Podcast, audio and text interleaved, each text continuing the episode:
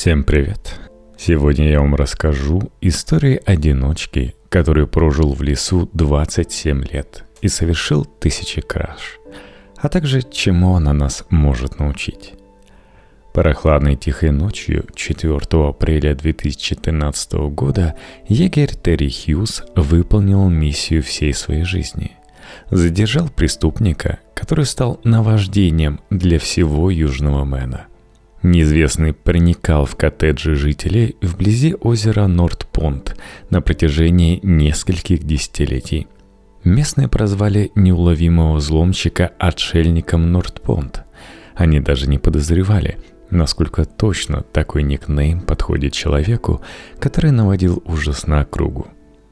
Кражи начались в конце 80-х и без перерывов продолжались в 2010-х – Злоумышленник действовал на удивление профессионально и даже тактично.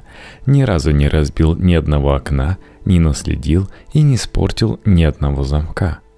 С помощью отвертки и других инструментов он открывал любые двери, но перед уходом обязательно возвращал конструкцию в первозданное состояние. Поначалу хозяева даже не подозревали, что в их доме побывал кто-то еще, пока не замечали пропажу. Обычно отшельник забирал книги, съестные припасы, от зефира до чипсов и замороженных гамбургеров, туалетную бумагу, антисептики, шампуни, фонарики, снегоступы, баллоны с пропаном. Люди не досчитывались подушек, градусников, дезодорантов и часов. Иногда проще было списать внезапное исчезновение на проблемы с памятью, чем поверить, что кто-то действительно проник в дом, ради мелочевки не оставив ни следа. Кроме коттеджей отдыхающих, мишенью взломщика стали домики детского лагеря Пайн-3.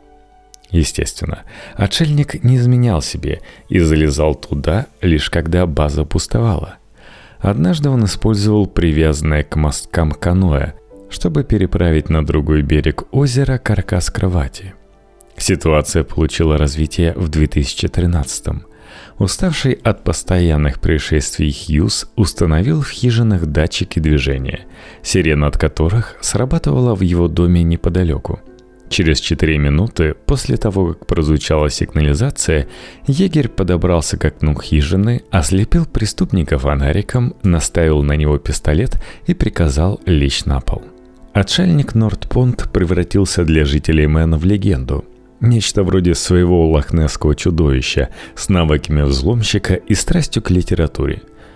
«Мои внуки думали, что я сошел с ума», — признался Дэвид Пролкс, который жаловался на проникновение со взломом 50 раз.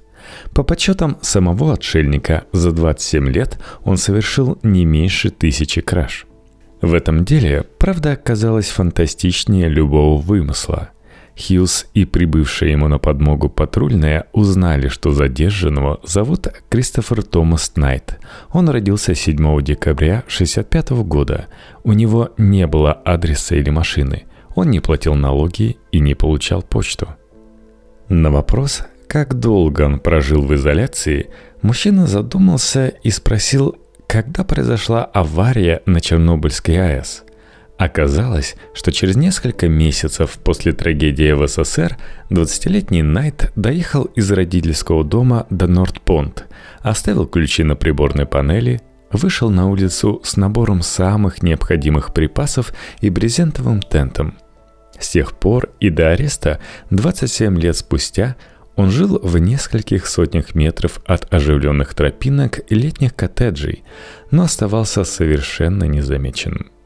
На протяжении добровольного изгнания Нет не разговаривал с собой и даже смеялся над радиопередачами как можно тише, чтобы не привлекать внимания.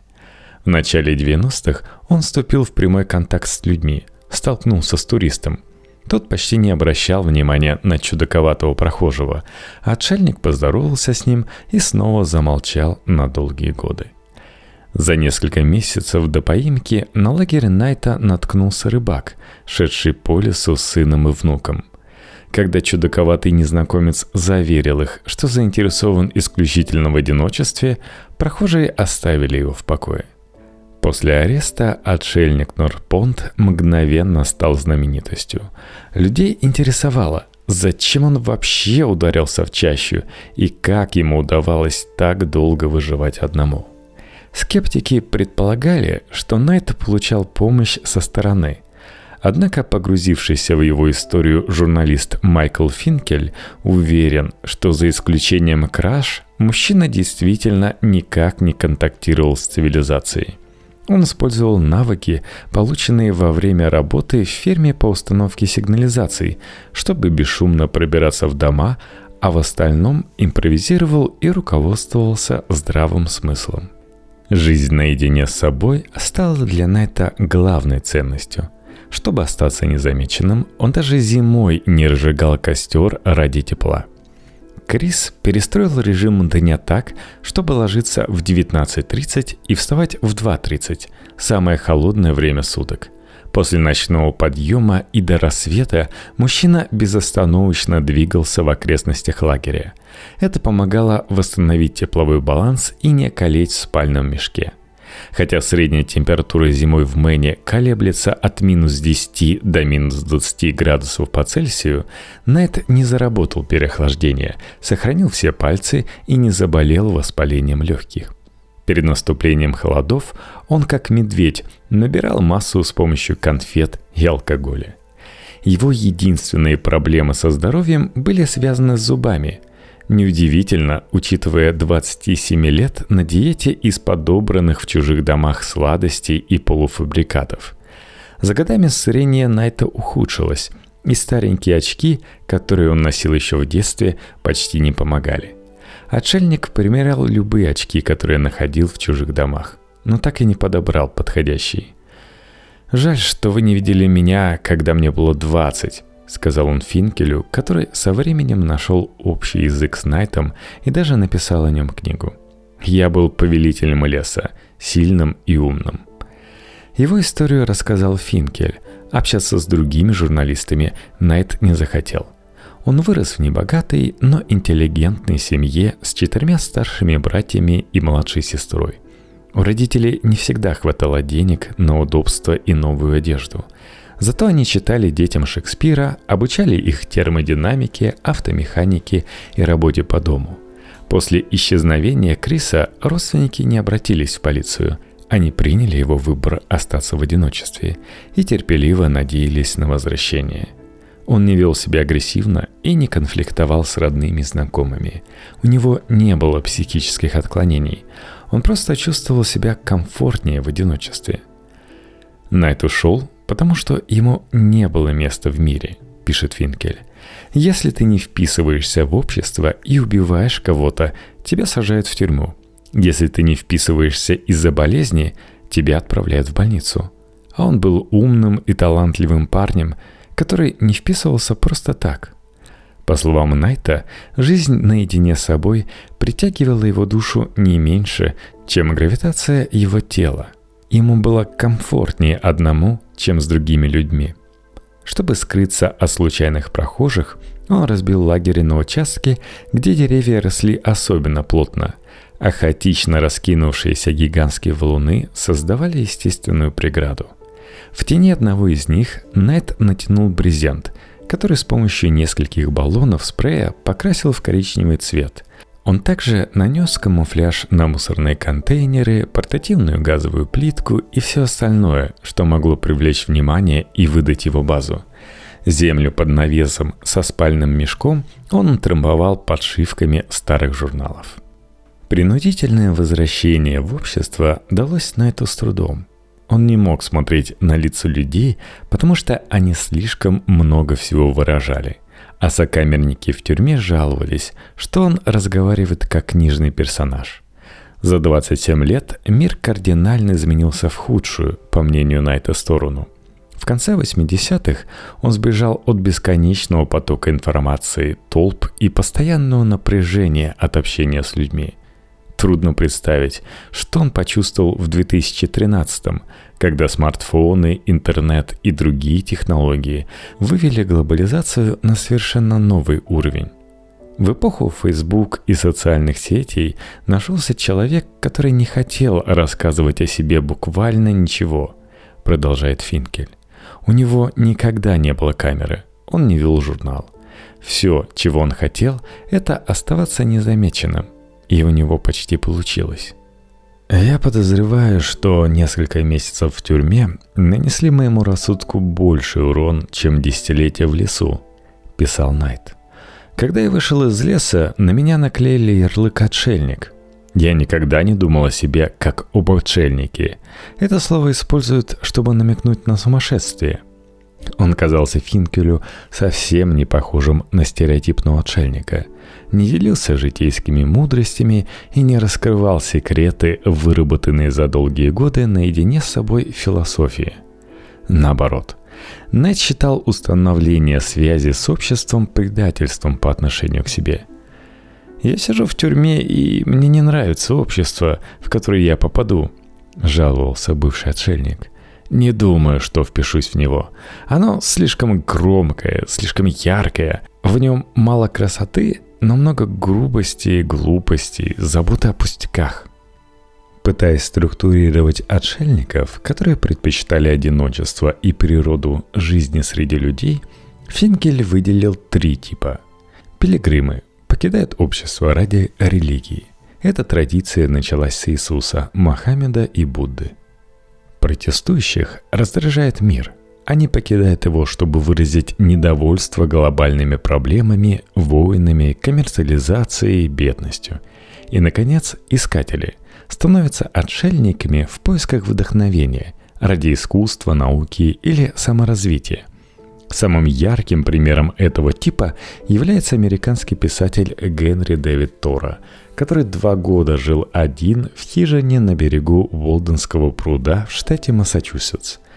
Финкель пришел к выводу, что Найт уникален, поскольку его нельзя отнести к любому из этих видов – он не особо религиозен, не имеет никакого мнения о глобальных проблемах и не планирует оставить после себя никакого наследия. Он назвал Тора дилетантом, а каждого, кто рассказывает, чему он научился в изоляции, притворщиком. Его можно считать наиболее чистым типом отшельника, человеком, который ищет уединение ради него самого, а не чтобы извлечь какую-то пользу или обосновать убеждение или обосновать убеждение.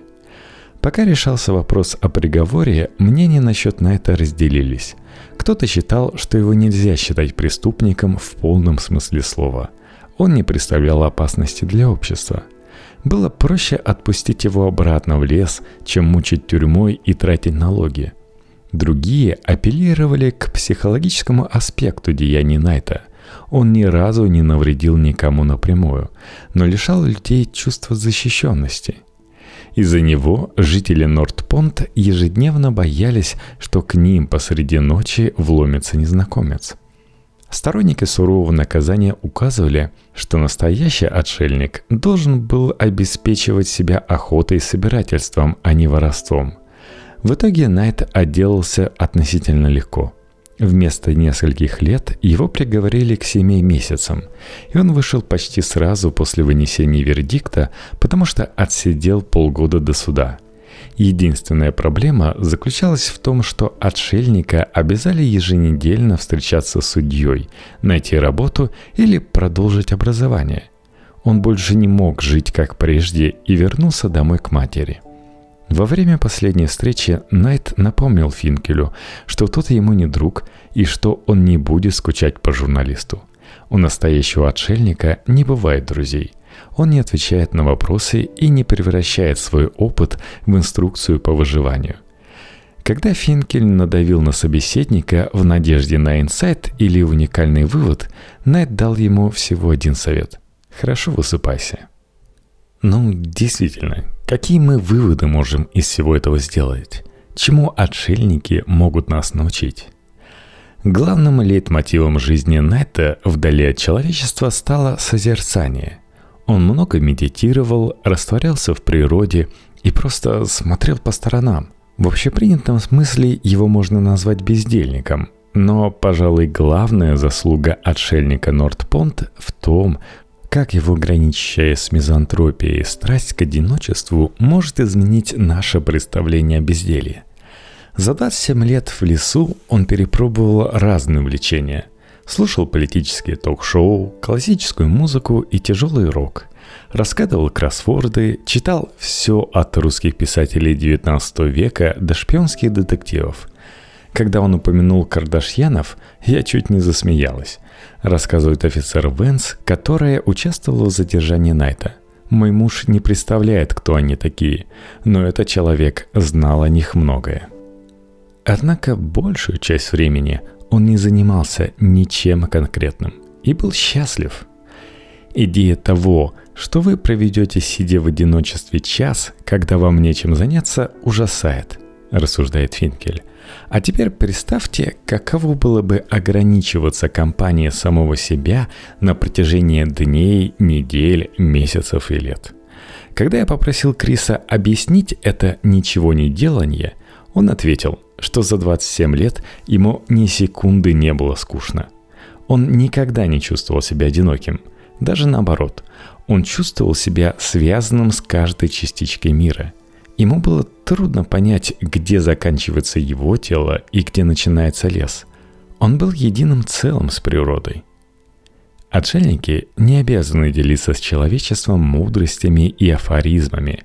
Сама их жизнь показывает нам, насколько полезно иногда остановиться, помолчать и насладиться величием мира вокруг себя. Исследовательница и журналистка Флоренс Уильямс уверена, что пребывание в природе стимулирует работу мозга – за несколько дней вдали от цивилизации креативное мышление начинает работать продуктивнее на 50%. Концентрация улучшается, агрессия снижается. Городские шумы держат жителей мегаполисов в постоянном напряжении и могут привести к сердечным болезням. Поэтому даже часовая прогулка в лесу может сотворить чудеса для здоровья, не говоря уже о длительном пребывании вдали от суеты. Выводы Уильямс не подразумевают отказа от смартфона, интернета и просто технологических благ. Не обязательно снижать уровень стресса настолько радикально. Достаточно 5 часов в месяц дышать свежим воздухом, слушать пение птиц и шум листвы. Это поможет прийти в себя, насладиться тишиной и наладить связь с миром вне современных средств коммуникации. Отшельница Сара Мейтланд, построившего себе дом в Шотландии, так объяснила прелести жизни в одиночестве. Тишина – это область, в которой я достигаю экстаза. Я знаю, что многие люди могут испытывать сильные переживания только в тишине. И это потрясающее чувство. Еда кажется удивительно вкусной. Не в каком-то мистическом смысле. Ты просто лучше чувствуешь ее вкус – то же касается других обычных вещей. Например, ванна становится не просто возможностью полежать в горячей воде, а совершенно воодушевляющим опытом. Мейтланд обращает внимание на то, что люди незаслуженно считают желание других находиться в одиночестве проявлением эгоизма. Если человек отправляется один в кругосветное путешествие, его называют героем и желают удачи – но если он просто не хочет общаться с другими и находиться среди них, его клеймят как бездельника и чудака. Возможно, на самом деле отшельники приблизились к обретению гармонии с миром больше, чем все остальные. Это не значит, что ради хорошего самочувствия необходимо разбить телефон об стену и уйти жить в лес. Можно просто наслаждаться редкими моментами одиночества, использовать их как источник радости и вдохновения. В мире осталось слишком мало ничего, считает Найт. Молчание, одиночество и тишина – проявление того самого ничего, от которого человечество почти избавилось, но которое необходимо, чтобы не раствориться в шуме, рутине и других людях, чтобы оставаться настоящим человеком. Василий Легейта для «Репаблик».